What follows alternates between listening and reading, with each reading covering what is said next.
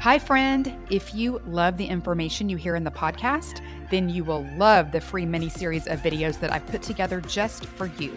It's all about the biblical blueprint for health and teaches you exact principles I've taught to thousands of Christian women that result in weight loss, better sleep, increased energy, clearer skin, and sharper brains.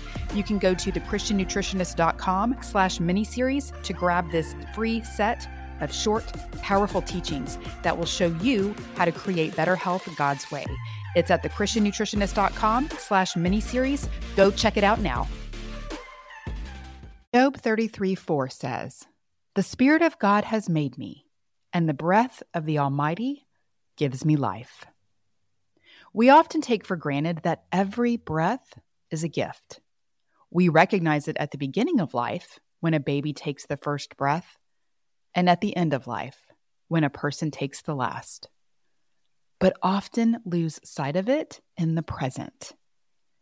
It's all the middle breaths, the breaths in between, that make up our life.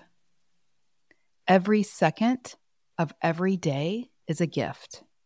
God has put breath in your body for a reason. He has kingdom work for you to do here. You have been given unique gifts and a special way to bless the world. And right now is the time to do it. This is not a drill.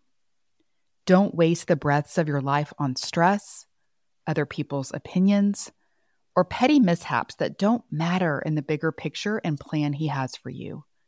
Celebrate life. It's so precious.